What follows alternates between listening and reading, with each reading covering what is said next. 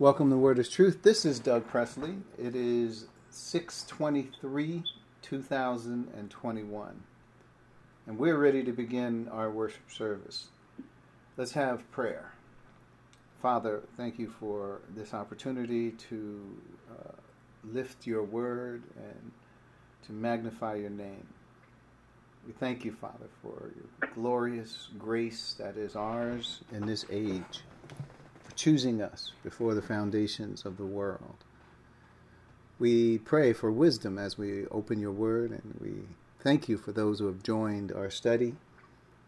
Uh, we're asking that you would look in on each family. Uh, Father, we have certain concerns. One is uh, the Haddon family, and Father, you know what the what the issues are praying for them. We're praying for all those families who have lost loved ones, uh, those who are grieving, and in particular, Dave, Dave's family. We're also praying for those who are in financial straits. Lord, you we pray for wisdom that they may be able to use their finances uh, in, a meaningful way. All this we ask in Christ's name and for his sake. Amen. So, all right. We are or have been studying in Romans chapter 9. Uh, we are ho- we will hopefully get to Romans 9. Uh, I think we're in verses 18 and 19 today. So we'll see how far we get, what we can get. We got some notes, so uh, yeah, so Romans 9, 18 and 19. We'll see what we can make of these verses. And uh, but before we do, we do have a little bit of time for some Q and A. Uh, so we'll open the floor to whatever your thoughts, ideas, comments, questions. Uh, the floor is open. Okay, I just have one. Uh, I remember you mentioned it on Sunday that you said that um, the sin nature doesn't reside in the cell structure of the body. Am I correct? Yeah, yeah, I did say that. So I'm looking at it. Do it reside inside the flesh, the flesh, or inside your frame of reference? It it is part of. When you say the flesh, the flesh is a metaphor for the sin nature. Right? So okay. that's the Greek word sarx, flesh. And um, but there's also um, sins of the that affect the mind that don't necessarily originate with the body. Right? We were talking about sins last week, and I think Fred's question was uh, what about sins that are outside the body? What what are those? Uh, and then if you look at the context there, you see that he's you know the context is with reference to sexual sins in particular, sexual sins. So sins outside the body would be other sins that are not sexual in nature, that don't necessarily have their expression through the body as uh, sexual sins do. So, um, and I, I probably and I made the comment that some believe that uh, the sin nature resides in the cell structure of the body. And sure, the sin nature has used the body. The sin nature is a part of the human nature. I think it's invisible. I don't think it is something that is material per se. I think it is just like if we think about the soul. Where is the soul? Is it does the soul reside in the cell structure of the body? No. Where is the spirit? Does the spirit reside in the soul cell structure of the body? No. I would I would say no, it does not. So where is the if we if we to look at well what is the, the nature of man? Does the nature reside in the cell structure of the body? Is, is or is it reside with the soul? I think the nature resides with the soul, not necessarily the flesh, the body. The soul has its, has its expression through the body. In other words, we are given the body to uh, to navigate the environment that we live in. So we have a soul, and the soul uses the body to be able to understand and navigate this environment, Earth. So, this body that we have is equipped for where we are. So, for instance, if you go and take this body to outer space and try to breathe air and live out there, you, that would not be possible. So, the body is not fit for outer space. The body is fit for this earth. The soul has expression through the body. That's how we can relate to this world. So we have five.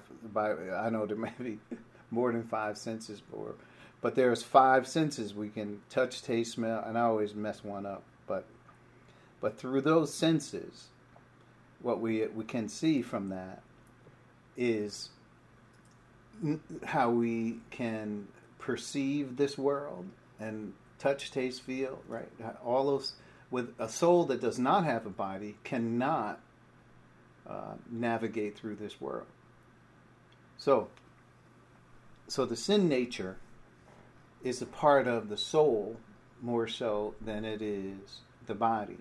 So, so for instance, what happens is with the baptism of the Spirit, uh, your soul and spirit are set free from the sin nature.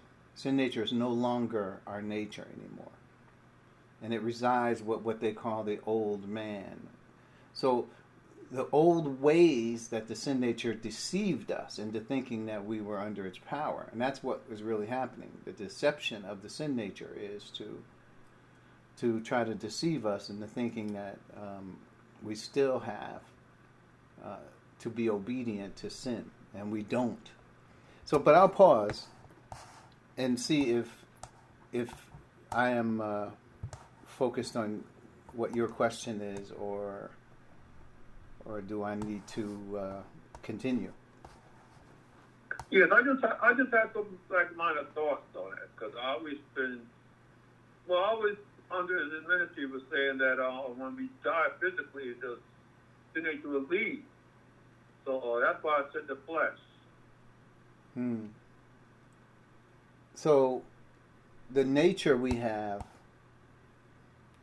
is is it only the flesh? Is that what you're saying? Or no? But I know what the teaching well, is. Like the, the your, your frame of reference, like your your, your thinking.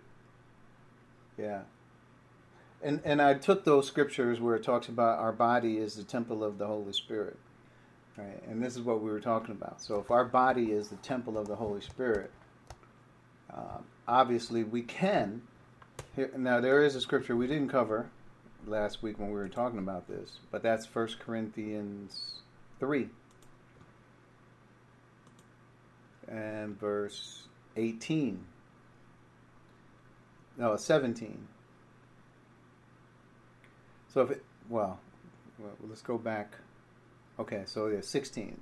Do, do you not know you yourselves are God's temple, and God's Spirit dwells in your midst? It should be within you. If anyone destroys God's temple, God will destroy that person. For God's temple is sacred, and you together are that temple. So, um, there's a scripture that talks about us belonging to God. God has the right to do what He wants to do with us. Now, but it's a unique situation that we are living in because not only are we the temple of God, and our bodies are temples, the temple of God's habitation, and the body is meant for God. Uh, we should honor God with our bodies. But not only is that all true, but God has the right to destroy the temple if we defile the temple. And now, who, there's no scripture that says exactly how much or how much what we do exactly, but it, it is up to God to decide whether or not that type of discipline will be necessary. And obviously, it's a type of discipline. And it comes right after the scripture of 15 where it says, If it is burned up, the builder will, will suffer loss, but yet will be saved, even though one is escaping through the flames. So, from, from the context there in 15, we know it's not a reference to us losing salvation. Um, and then he, he goes into this point about we are the temple of God and God's Spirit dwells in our midst. So if anyone destroys the temple, God will destroy that person. God's temple is sacred. And you together are that temple. So I in terms of who we are, my feeling on the sin nature residing in the cell structure of our bodies is the fact that uh, the sin nature is like the soul. It is a spirit that uh, influences us, just like, um, like it says, don't be drunk on wine, but be filled with the Spirit. Now, the interesting thing is when you're drunk with wine, the sin nature clearly has influence over your body. It, it is manifested in, in the worst ways. So, um, but but the same body, if the body is sinful, if the body is sinful, I don't know how God would use the body uh, and for us to perform good works. Uh, so, from from that standpoint, uh, when you look at the Old Testament, and we go to Romans chapter seven so there's a couple scriptures there. It says, um, how about verse five? For when we were, for when we were in the realm of the flesh, the sinful passions aroused by the law were at work in us, so that we bore fruit for death. So now, if you think about that bearing fruit for death, uh, this is the good works that people did in the Old Testament. They really were not good works. God allowed it because Christ hadn't come. Right? But then he continues in verse 6 But now, dying to what once bound us, we have been released from the law so that we serve in the new way of the Spirit and not in the old way of the written code. Now, what's interesting is uh, we have been set free from the sin nature. The sin nature is no longer our nature anymore. So we inherit the fallen nature of Adam. Um, I just think it's it's it could be debatable, but uh, in my opinion, the sin nature is an invisible entity, spirit, we could say, that that is attached to Adam's fallen nature. So God gives us he imputes to us, He allows that spirit to be imputed to us upon birth, so that the sin nature becomes our nature. Now it's not just our nature, it's that we inherit Adam's nature, which is which happens to be fallen nature. Now can we say the nature is what resides in the cell structure of the body? I don't know. I think no. I think our nature is part of our soul that God has given us. It makes us human. And uh, so those are some those are the reasons I'm repeating myself now, I think. So I'll pause.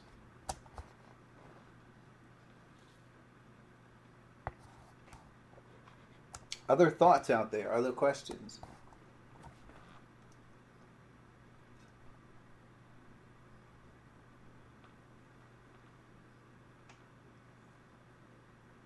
All right. So it sounds like we have arrived at a place. We're good. Going once.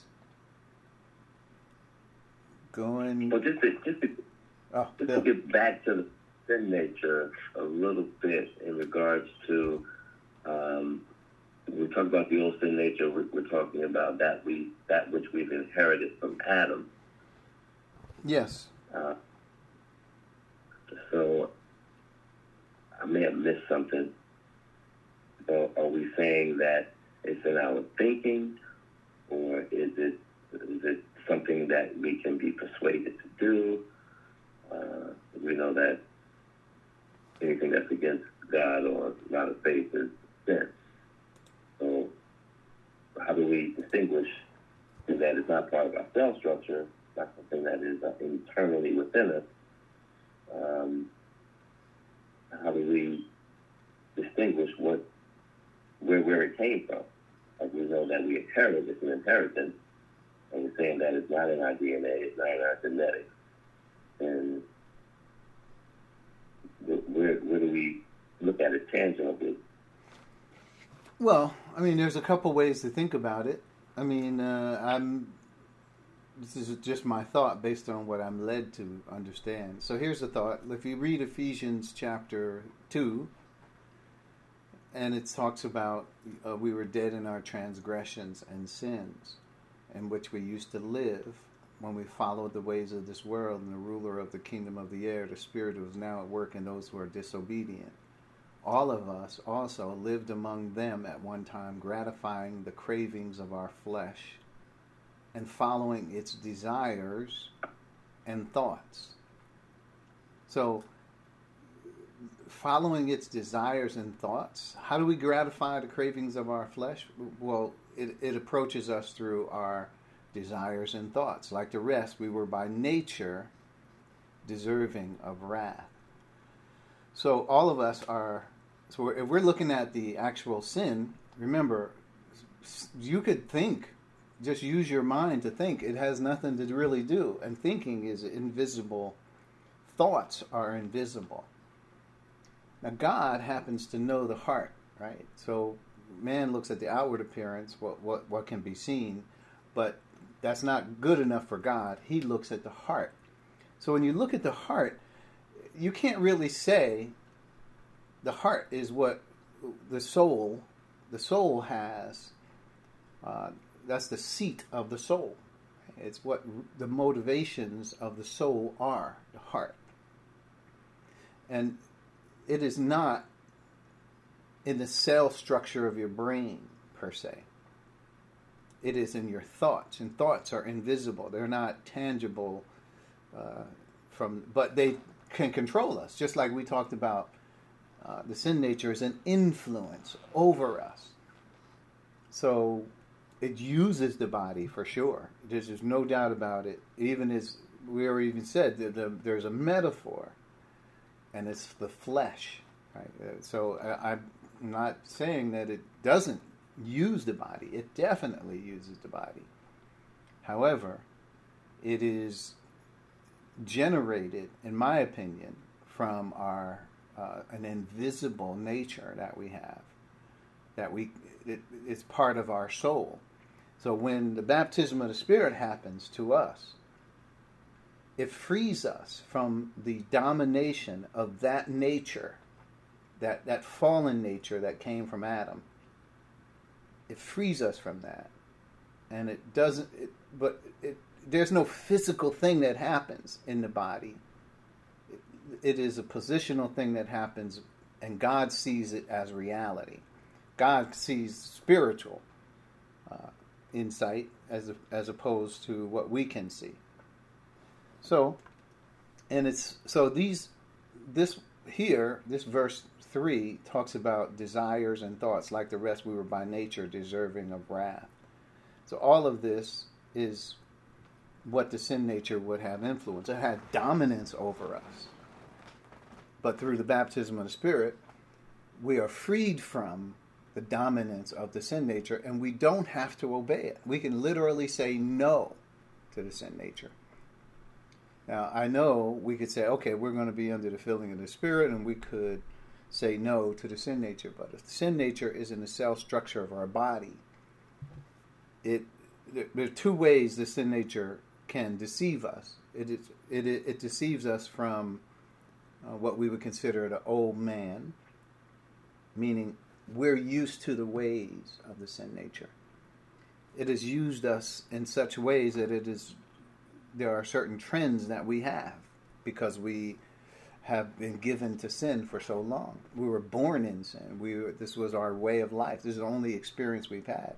So we naturally sin because that is part of our fallen nature. That's all we know. But then, as we we grow in grace and come, we, first we have to be saved and grow in grace. We come to know a new way, and that new way is of the Spirit. So it doesn't mean that the sin nature is eradicated from us at this point. The sin nature used the body prior to this. Now God is saying He can use the body. So this is what what Romans says. Romans six. So it says, um, in the same way. This is verse eleven. Count yourselves dead to sin, but alive to God in Christ Jesus. Therefore, do not let sin reign in your mortal body. So, think about it. Is sin your mortal body?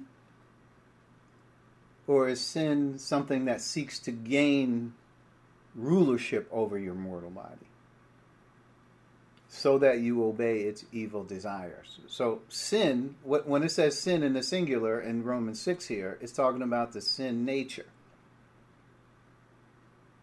So, let's read it again. Therefore, do not let the sin nature reign in your mortal body. So, you have a choice. So, your body is just something that a receptacle that can be used by the sin nature just as God the Holy Spirit can use your body now that you're saved, so that you obey its evil desires. And look at this do not offer any part of yourself to sin as an instrument of wickedness. Now, who, who's in control of that? You are. Uh, your body is it's not evil. It is it is the sin nature that seeks to control your body. That was your way, but now there's difference. But rather, now look at this offer yourselves to God as those who have been brought from death to life, and offer every part of yourself to Him as an instrument of righteousness. Look at that. That's what we can do now, as opposed to people who were under the domination of the sin nature. So, those who have been brought from death to life, we have. That's us. That's through the baptism of the Spirit. So what then? Shall we sin because we are not? And it goes on. There's much more to say. If you think about these verses, don't just read them. Read, really think about what they're saying. It seems to me that the sin nature is not a part of the body. The sin nature is separate from the body, which has has its expression through the body. That's how I, I would say it. I will pause. Okay, I understand that. You know, I really don't. It took me a while. I'm, I'm, you know, thinking through that. I know the verse says that the sin nature is hostile to God. It cannot submit to God. Nor can it do so. Yes, that's right. So it, it, that's Romans eight. Is that in Romans also? Is Romans eight right? Yes. Okay. Yeah. So that's what I was thinking about. I know at the moment of our physical birth, when we're born, God creates uh, solely and he give us the breath of life. But also, we also get imputed with Adam's original sin nature. I was just, you know, I was, I was hearing that it was a, it was in the cell structure, but then you, we mentioned you made a statement last week, and I said, wait a minute, it must be in the flesh, or it could be in your frame of reference. I know we can't see it. I just want to find out where was it at. I hear you. I that, that question. That's a good question. Thank you. I appreciate it. And I'm I'm open to hear other points of view, and I'm not saying that. Uh, and I understand. I was the re- only reason I can say I don't believe that now is because I used to believe that, and I thought about it, and this is the way I've I've come down. Um, so I'm not saying I have some superior knowledge here. I mean, if I think it, it's not one of those points that as long as you understand what the sin nature is and does, I think it's okay either way, but uh, I think it's more accurate to say, especially the scriptures, that God, this, this body that we have belongs to God, although uh, it was purchased, it was redeemed from the slave market of sin. So we, so what do we, what do we do now? We we can honor God with our bodies. That's what we can do now. We can honor God as opposed to um, allowing sin to rule over us. So, so yeah, I mean, it's that's my feeling. That's how it's, and I'd like to hear other others' opinions as well. I mean, you know, it's not uh, not one Good of those evening, things. everybody. Hey. And uh, well, I, I have listened and I, I heard some of this last week, and um, I, I don't understand how you're born in sin and shaping in iniquity as a baby, uh, who Lord gives the spark of life to, and who can't make any decisions. So at that point, where the sin nature dwells in the sin nature, that I mean, in, in the cell structure, is that correct? So we're born in sin, which is a reference to the fact that every person born in Adam is born with a fallen nature because of what Adam did, right? Okay. So is yes, I understand. So is but I'm saying at that point when they're born, where does the sin nature reside in their body, the baby? the sin nature doesn't necessarily. Yeah, yeah. So the sin nature doesn't reside in the cell structure of the body. The sin nature resides in the soul. It's part of the soul. So the souls that we have, even though they're perfect from the hand of God because He created them, it this and what is the sin nature? I think we're covering some of that today.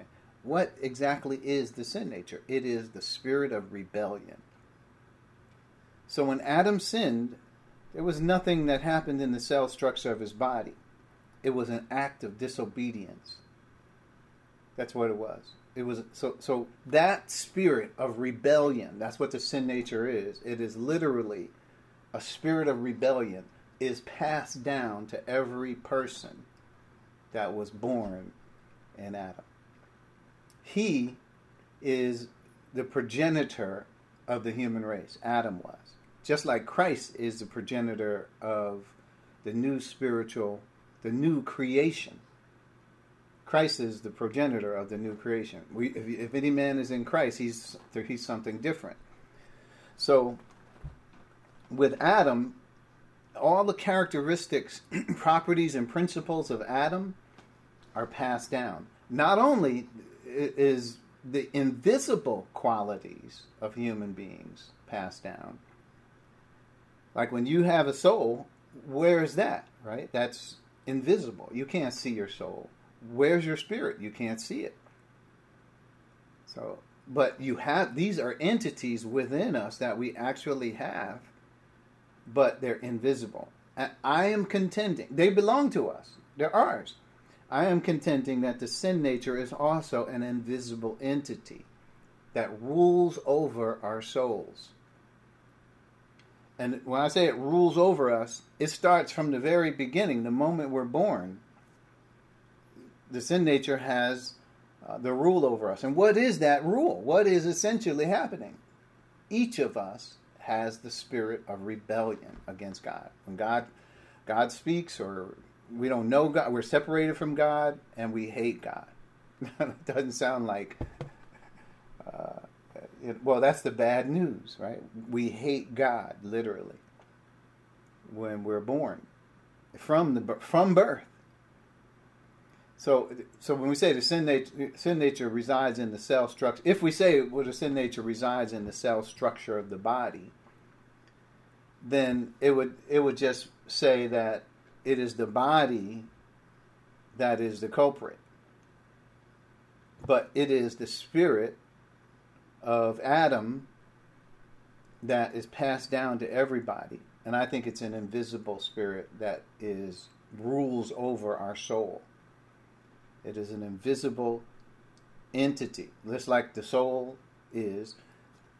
And all that the way it can express itself is seen by what we would call sin in the human race. So uh, there's a lot of uh, one scripture is Colossians three. Is it Colossians? I think so. Uh, so it says, uh, you, used to walk in these ways. Uh, here it is. Verse 5 Put to death, therefore, whatever belongs to your, here it is, your earthly nature. Okay? So, put to death whatever belongs to your, this is Colossians 3 5. Whatever belongs to your earthly nature. What, what are some of the things that belong to your earthly nature? Sexual immorality, impurity, lust, evil desires, greed, which is idolatry. Because of these, the wrath of God is coming. You used to walk in these ways in the life you once lived, but now you must also rid yourself of all such things as these anger, rage, malice, slander, and filthy language from your lips. Do not lie to each other, since you have taken off the old self with its practices and I put on the new self, which is being renewed in the image of its creator. So, those are just some scriptures that talk about the sin nature and how it has a rule over us, but no longer does it have the rule. So, what's the difference between what happened before and how we used to walk in those ways and what happens now. That's the baptism of the Spirit. And the baptism of the Spirit did not affect our bodies at all. Baptism of the Spirit affects our soul. We are taken out of Adam. Our soul is taken out of Adam and leaves the sin nature behind and is united to the person of Christ. Our soul is. So it is it is we still are the same bodies. We still have the same bodies that we had before salvation, um, that we have after salvation. So, anyway, th- more could be said, but I'll pause. I got it. I uh, I, thought that you.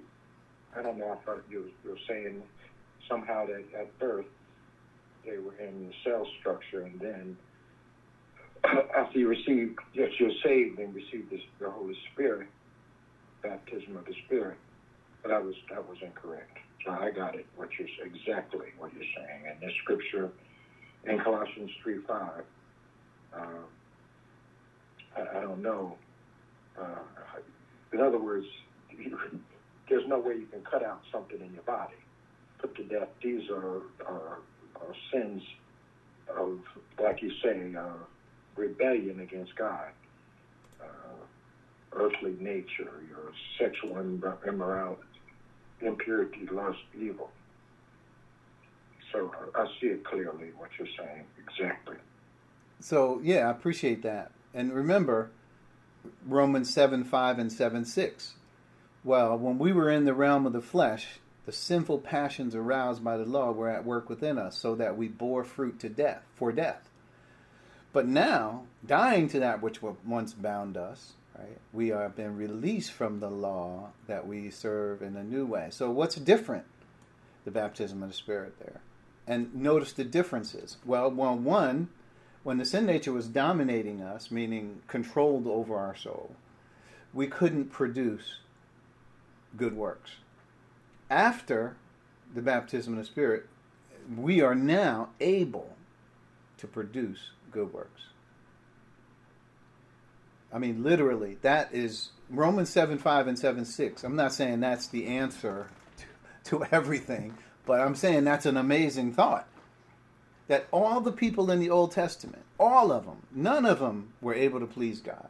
God was patient with them, he allowed them to function, and, and because it was according to His law, right? That they, but He they were the sin nature rule. He, he was talking to a people that the sin nature ruled over, even though you know he set them apart. Some of them were saved. Even though they were saved, the sin nature still ruled over their souls. So this is why Paul can write this, so that we bore fruit to death. But now we serve in the new way of the Spirit and the, and not the old way of the written code, and we are bearing fruit for life. And that's so here here is Hebrews 10. The law was only a shadow of good things that are coming, not the realities themselves, for it can never, by the same sacrifices repeated endlessly year after year, make perfect those who draw near to worship. Otherwise, would they not have stopped being offered? For the worship would have, worshippers would have been cleansed once for all and would no longer have felt guilty for their sins.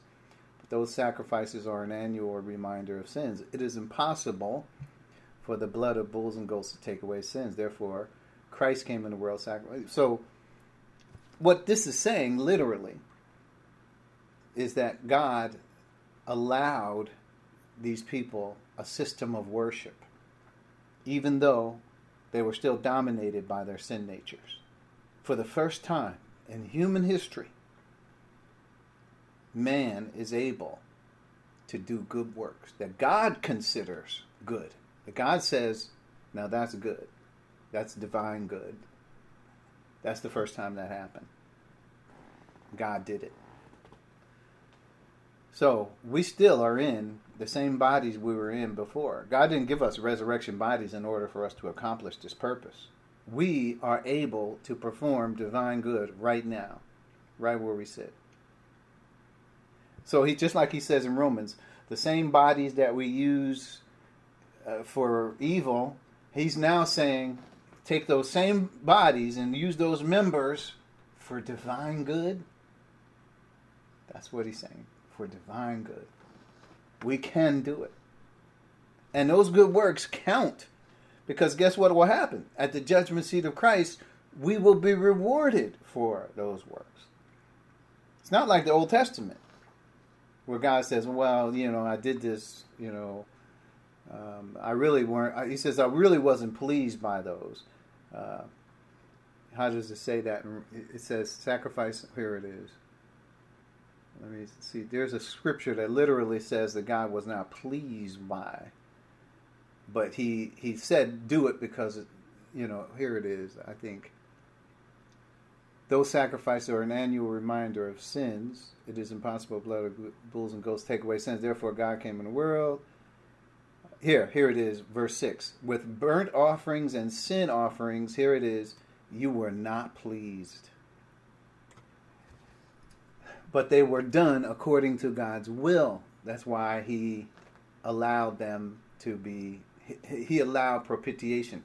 Same thing in Romans 3, where it says, uh, Christ is the propitiation for the sins that are past. So God held those sins in abeyance until he Christ came on the cross because uh, whatever was happening in the Old Testament was only type and shadow. It was not the reality of good of the things that are coming. So when so right when this happened for us, to me that's profound. We can literally do good works. I will pause.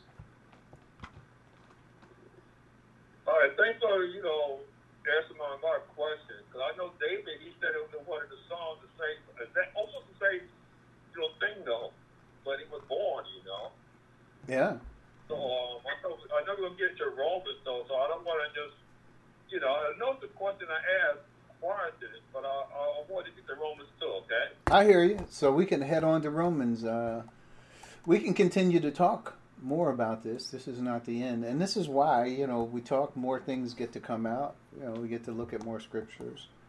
So, but anyway, we have some scriptures in Romans tonight. Let's see if we can dig in.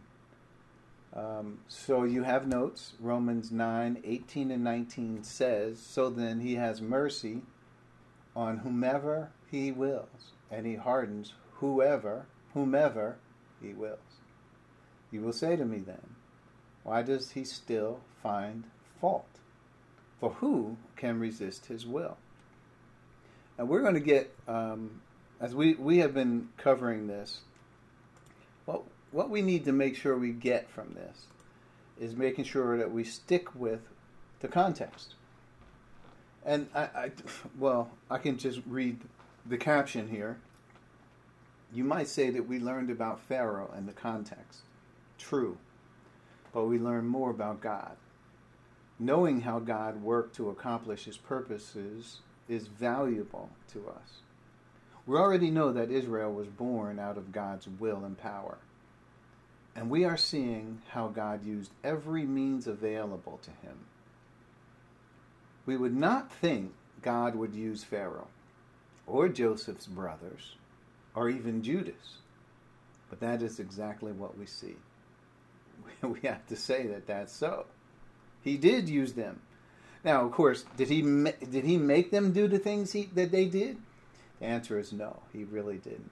He he enforced, exerted his will. That's what he did in certain cases. And God knew what was going to happen. So we're going to get into it.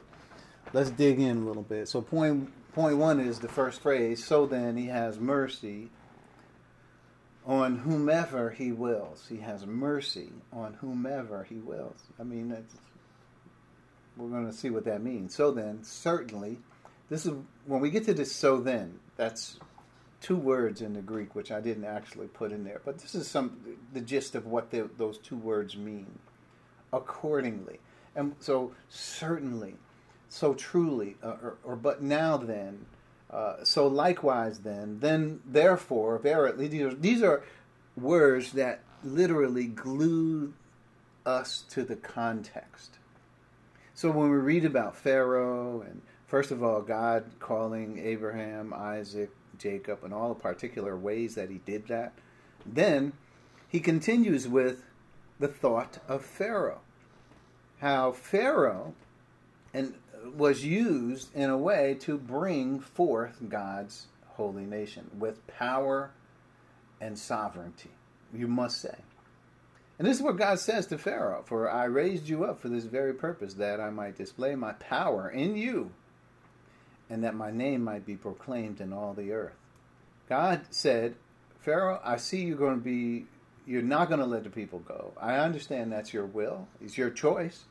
However, because your your your heart is is never going to comply with my will, I will make an example out of you. And it's God's choice to do so. So that's what he did. So point B, so then confirmed that God is using Pharaoh to accomplish his purposes. I mean, did he say it? Yes, he literally said it in verse Romans 9:17 he says, for, for this reason, right? I raised you up for this very purpose. It's God using Pharaoh? Absolutely. Yes, he is. He's doing it for his purposes to accomplish what is what is being accomplished here? Salvation? No. It's not salvation at all. What's being accomplished here is the formation of the nation Israel. I mean that that's what God's trying to do. From from all the stuff that uh, we have been going in the Old Testament, all the way back, if you go back to God saying how great Israel is, and the first Paul uh, saying through uh, God is saying through the Apostle Paul how great Israel was in the beginning of nine, but then he gets into the real thought of it, and that is that God chose the patriarchs, right? and but not just that he mentions that, but he goes into the details of how in Isaac shall the seed be named, and and and then Jacob over Esau, and and how it was his choice, his desire on each occasion that he direct the patriarchs through certain individuals, and that was God's choice to do it. It was only God's choice to do it we are forming his nation. He gets to do it the way he wants to do it. So then he comes up to Pharaoh. This is all in the context. He says, Yep, Pharaoh, you also play a role in the nation Israel. Because through your resistance, I'm able to display not only my will over your will, but my power over your power. So God did use Pharaoh, and he said as much before Pharaoh even did anything or said anything or even knew that God wanted to release the Israelites. God said, He's not going to listen to you. You guys are going to go talk to him. Here's how it's going to go down. You guys are going to talk to him. He's not going to hear a word you say. He's, he's going to go through these things, and I will have to send plagues and so forth. God already knew it from the very beginning how it was going to turn out. And since he knew it, he took the liberty of displaying his power to extricate Israel from the most powerful nation on earth. So that's how we can see it. Point C. What purposes? What, what, what was God doing? Establishing Israel as a nation before him. So why do I put all this stuff? I know I'm saying it, and then you said, well, yeah, Doug, didn't you just say that? Well, reason I'm saying that is it's not only just saying it, but it's the documentation for it. Right? So if you want to go back and read the notes and say, well, what did we talk about? What was going on? What were you're not going to remember what I said. It's going to be hazy to you. But when you look at these notes, guess what's going to happen? You're going to say, oh, yep, that's right. I remember we talked about Israel. It's about that. And uh, listen, we've been, I could even say I've been preaching it because in the old sense of the word. So it's the nation Israel. Point D. Recall, this is God's response to Moses. What, what is his response to Moses? So then he he has mercy on whomever he ha, he wills. Right, and this is God's response to Moses' question. Uh, this is what Moses said after uh, Moses Moses established, that he found favor in God's eyes. He he went back and forth with God enough. He said, "Well, okay, so obviously I find favor. I, you you you are pleased with me. So let me ask you a question." And he did that in Exodus thirty three eighteen, and we covered that. But guess what God's answer really was to Moses? No. By him saying, "I have mercy on whomever he wills. He has mercy on whomever he wills. Is saying to Moses, No, Moses, you cannot see. I can't show you my glory. Now, he worked it out so he could show Moses something, but he did not show Moses his glory. What Moses was asking. So we, we spoke about this and we showed how we, in this age, are recipients of what Moses was asking of God. We are. So God is saying to Moses, God, Moses, you, that's he didn't tell Moses why. He didn't say anything about, no hint about, well, you know, there's going to be a church age later on, and and then I will do this. He didn't say anything. He just said, no, Moses, I, and it's up to me to choose who I want to choose for that purpose we are in the position of which Moses spoke of. God said no to Moses, and all of Israel could not attain to. In fact, the mystery is hidden from Israel, hid in God, but now, at this time, it is revealed to those for whom it pertains. That is us, the church age. So we read in Hebrews, which says uh, Christ is in the past, God spoke in various ways. And let's read that real quick. I know it's not in your notes, but I just want you to see something here. Hebrews chapter 1. It says, In the past, God spoke to our ancestors through the prophets at many times and in various ways.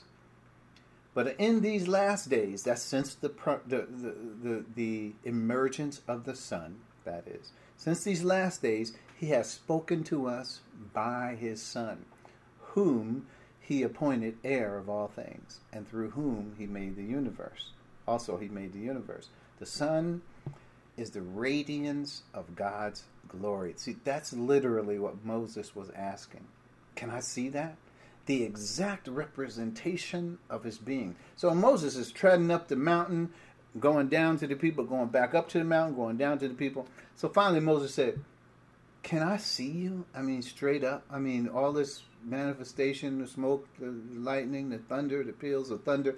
Can I just see who you are straight up? God said, No, can't. It's not for you.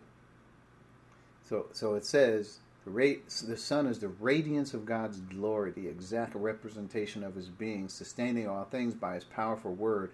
After He had pu- provided purification for sins, He sat down at the right hand of, of the majesty in heaven. So that's and now when we are saved, what happens? We are raised and seated with Him in the heavenly realms. That's where we are positionally right now. That's where our souls are. Yeah, we, we literally have presence in the divine. So let's continue. So that's the first point. Point number two. Let's keep going. And he hardens whomever he will. So he has mercy on whomever he has, whoever he wills. In other words, having mercy is akin to election. God elected Israel for a different purpose. When he elected the church, it included all those things that we just talked about. So, point number two, he also says he hardens whomever he wills. Who, in other words, he wants to. From God's perspective, this is point A, his hardening of the heart is the effect of him exerting his will and the effect his will has on those who reject his choices. So when God showed up and told Pharaoh, let my people go, Pharaoh had to make some choices. And that's how uh, his God knew Pharaoh would say absolutely not. He, Pharaoh wouldn't wouldn't just say no. He would say absolutely no. May it never be. I would never even allow that. So, point B, some examples of how this is used in Scripture. Here we're going to go fast, so hold on to your seat. The first one is Proverbs 28 and 14. Okay, Proverbs 28 and 14. How is this hardening used in Scripture? Let's just see. There's a couple scriptures I want to point to. Blessed is the one who always trembles before God, but whoever hardens their heart falls into trouble. So notice there's some opposites here, right? So or some synonyms. Well, not synonyms. These these are the opposite. So the one who trembles before God, in other words, who has humility, trembles at his word, trembles before God. But whoever hardens their heart, meaning means they resist God, they fall into trouble. Uh, also, Exodus four twenty one. I told you we're going to go quickly. Exodus four and twenty one says, "The Lord said to Moses, When you return to Egypt, see that you perform before Pharaoh all the wonders I have given you the power to do. But I will harden his heart so that he will not let the people go. So, what is he saying? He's saying, uh, when Moses said, Hey, you know, let my people go, Pharaoh would resist that. He knew it. And he knew that him asking Pharaoh to let his people go would turn Pharaoh's heart against God. Pharaoh would not tremble at his word. Pharaoh would not tremble before God. Pharaoh thought he was God. Pharaoh was arrogant and said, No way is that going to be possible. Exodus 4, Exodus 7, 3 and 4, which we covered. But but I will harden Pharaoh's heart, and though I multiply my signs and wonders in Egypt, listen, he will not listen to you. They will they will then I will lay my hand on Egypt and and with mighty acts of judgment I will bring out my divisions, his divisions or his sons, my people, the Israelites, the sons and all of their families, their generations. And they prospered in, in Egypt and flourished and grew in number. So this is this is the thought. So so that's one of the scriptures, and then fourteen four. We're going to go here. Fourteen four, and I will harden Pharaoh's heart, and he will he will pursue them. This is after he let them go, and he knew that Pharaoh would think about what God said and turn against God. But I will gain glory for myself. This is what God is saying through Pharaoh and all his army and the Egyptians will know that I am the Lord. So the Israelites did this. So so notice this is after they left and they were going getting ready to go through the Red Sea and so forth. So and then Psalm 95 oh 14:4 and then 17 I will harden the hearts of the Egyptians so that they will go in after them. This is into the Red Sea. And I will gain glory through Pharaoh and his army through the chariots and his horsemen. So when God says he gained glory, he's not just saying, Yeah, I will win the battle. He's saying, My power, my strength, my name is going to be magnified throughout the world as a result of me extricating these people from the, the grip, the bonds of slavery. So, so then Psalm 95, verse 8. Psalm 95 a whole lot of Psalms here.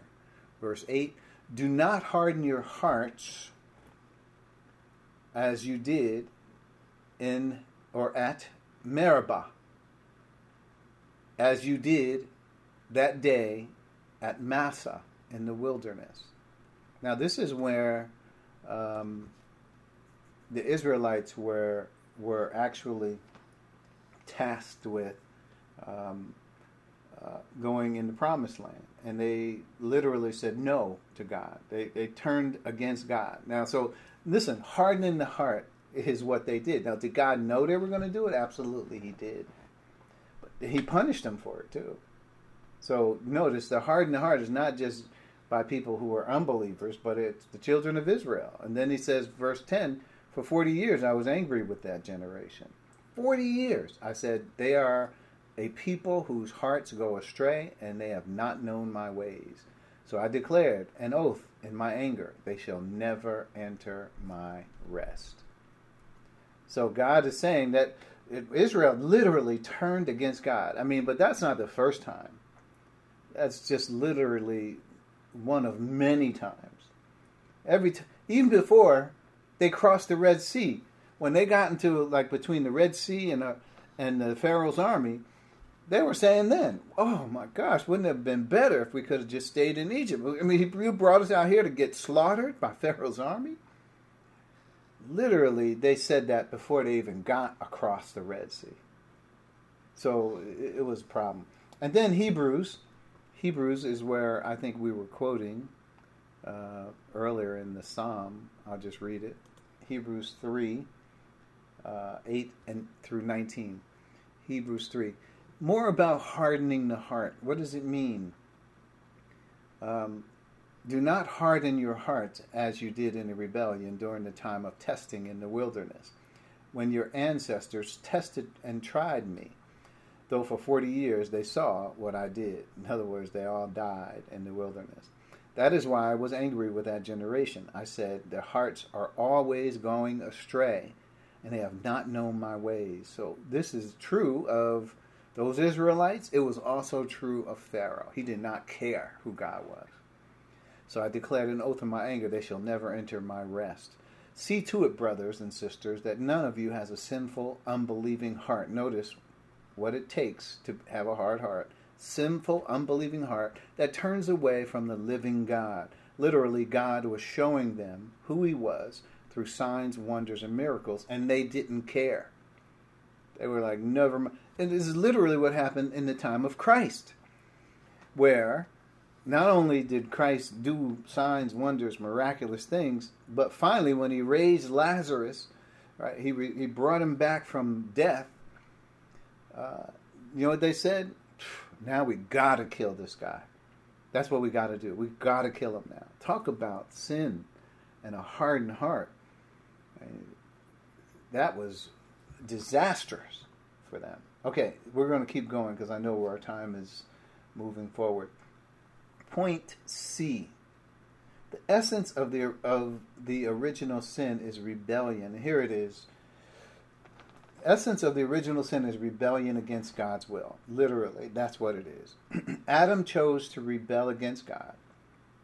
That rebellious nature comes from Satan. It is patterned after Satan. And when we say it comes from Satan, well, John 8, 40 through 47. We will quickly go through some of those verses where Jesus is in a skirmish with these Pharisees.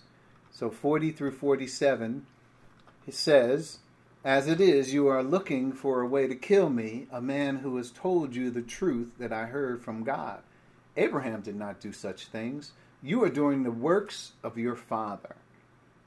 For we are not illegitimate children, they protested. The only father we have is God Himself. Jesus said to them, If God were your father, you would love me, for I have come here from God and have come on my own. I have not come on my own. God sent me. Why is my language not clear to you? Because you are unable to hear what I say. You belong to your father, the devil, and you want to carry out your father's desires. He was a murderer from the beginning, not holding to the truth, and there is no truth in him. When he lies, he speaks his native language, for he is a liar and the father of lies. So Satan's heart is certainly hard, and, and our sin nature, Satan has direct influence over us through our sin natures. That's how is one way Satan, uh, you know, through through the fall, when Adam fell, he gained access to each person who has a sin nature. Well, it says we follow the ruler of this air, our thoughts and desires, all of that we read in Ephesians 2.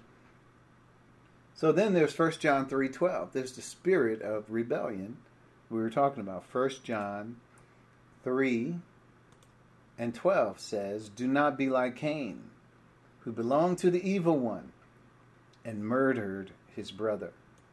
So uh, and why did he murder him? Because his own actions were evil and his brothers were righteous. He's talking about when they offered uh, the sacrifices to God.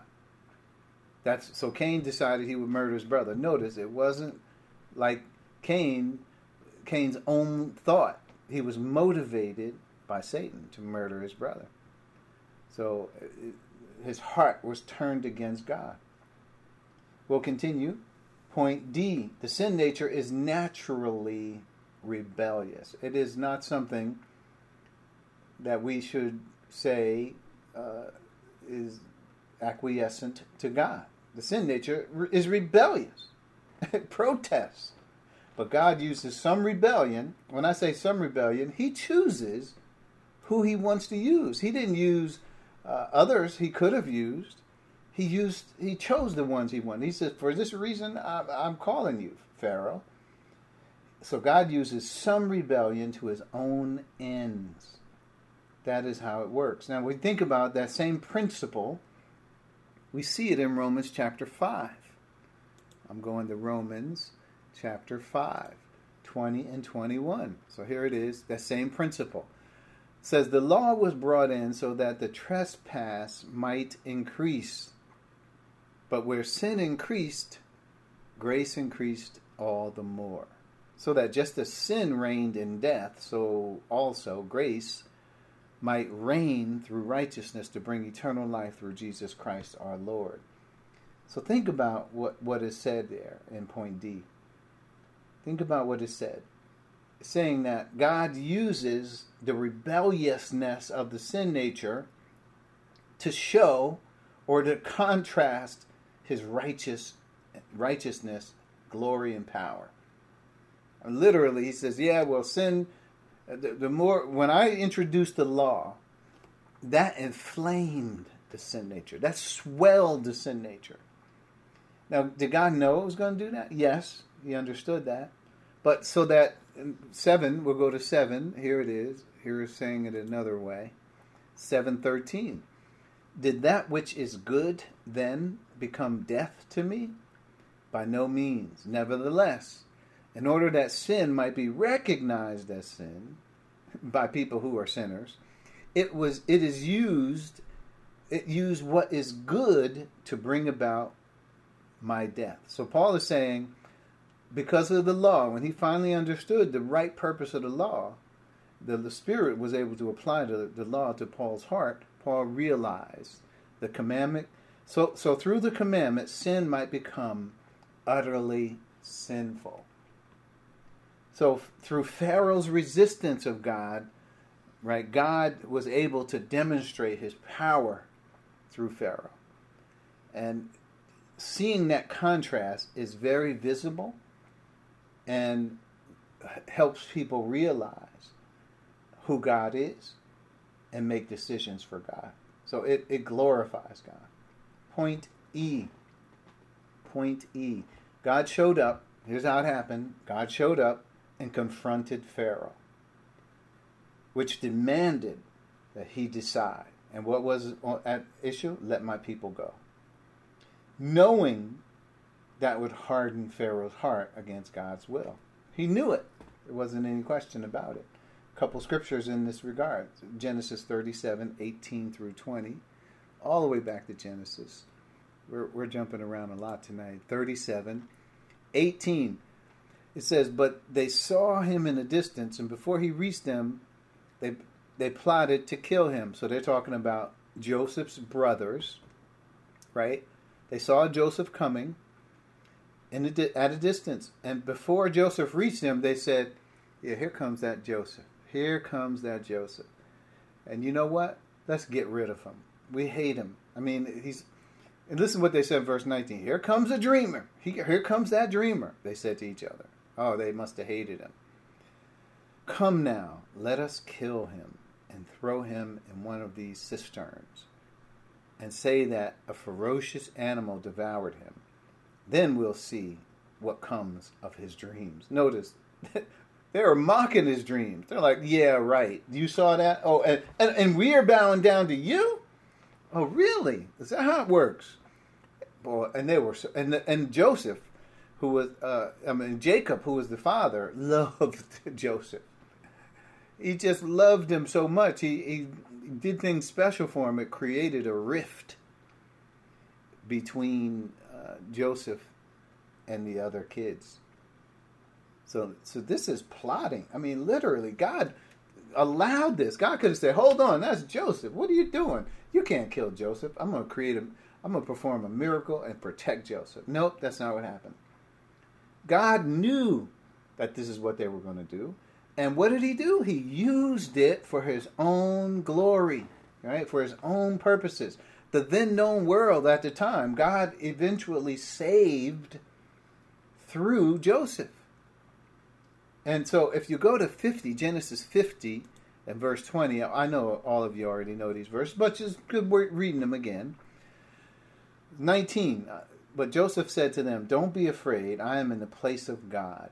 Joseph finally understood why he went through all of those things in his life why his brothers treated him so bad. He he even understood that wait a minute, don't I know verse 20, you intended to harm me. I know you did. That was what was in your heart. But he said God intended it for good to accomplish what is now being done, the saving of many lives. Do you know through that God saved many people? I believe through just like we talk about, go ahead and feed the, the poor. We give them something to eat, and what happens now? They're able to listen to us. So the God of Israel, the God who was able to perform miracle signs and wonders through Joseph, through these small band of people called the Israelites, were indeed glorified. God was glorified through this incident. And we have this incident in Scripture to remind us of the providence of God and how He knows all things. He knows the end from the beginning, but He is able to use them for His own glory. So, I know we're getting down um, to it. So, what we'll do is we're going to cover this last phrase. You will say to, to me then, why does he f- still find fault? For who can resist his will? We'll cover that next week. No, no rush. But I wanted to make sure we understood how God is able to use man's free will. And I think one of the points that is going to be brought out is look, God doesn't have to look very far. All of us resist his will from birth. God can find many examples of how his will prevails. He's sovereign and he's the only God, the true God, the one God. He has many ways that he d- demonstrates that in human history. So, what we have, I mean, is to look at how and know that that's what God is doing. Ultimately, how does all of this tie in? We want to make sure we understand that God is saying to the to Israel that he can do what he wants. When he talks about he hardens whomever he wills, he has mercy on whomever he wills, well, he's had mercy on the church. And we are we are in a position that God has called us to. Not of our own choosing, but by God himself choosing us. Now, Israel could be saying, you know, we're jealous. That's possible. But Israel, who the one, very ones who were saying that, could have been in the church by just simply believing that Jesus is the Christ, the Son of the living God. That's all they had to do. And they could have been in the church. Paul said it as much in Romans chapter 11. This is what he said. He says, um, he says, I ask then, this is one, did God reject his people? Now that's really blasphemous to say. That God would even think that it is, that it is possible that he would reject his people. Paul says, by no means. But then he says, I am an Israelite myself, a descendant of Abraham, from the tribe of Benjamin. So God did not reject his people, whom he foreknew. Don't you know what the scripture says about Isaiah or Elijah, how he appealed uh, to God against Israel? And it goes, Paul is saying, look, he's in the church, but guess what? He's, he, he was an Israelite. God did not reject him. Paul had every opportunity, and he took that opportunity and believed in Christ, and now Paul is part of the church. God does not have a plan to reject Israel. Not only can Israel be saved in this time where uh, the church is being, many sons are being called out into glory, Israel has an opportunity to take part in that right now.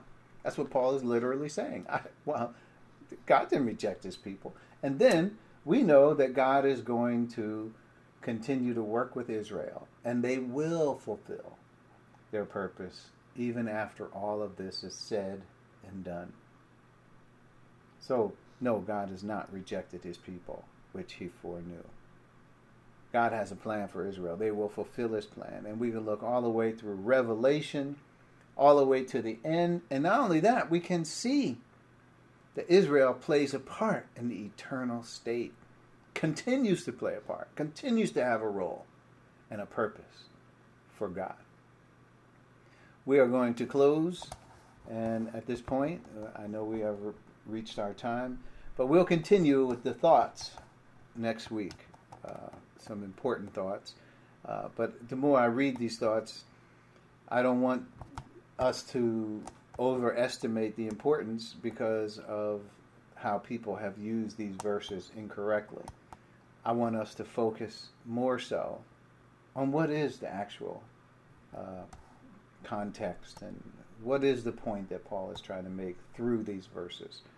Let's bow our heads. Thank you, Father, for you have given us information, detail, explanation. And we thank you for honest, face to face talk so that we can understand your plan, purpose, and will even better. It helps us to come to know you better, that we delve into how you dealt with Israel, how you have called the church, what how dispensations work, how you are ruling over the church at this particular time. We're, we're grateful. And we pray for Israel tonight. We pray for those who are in their heart rejecting Christ and knowing that they could have a seat at the table right now by just simply believing in Him. They will be seated in the heavenly realms in Christ Jesus. Father, we pray for their salvation, just like Paul did in Romans 10. All this we ask in Christ's name and for his sake. Amen. Amen. Amen. Amen. Amen.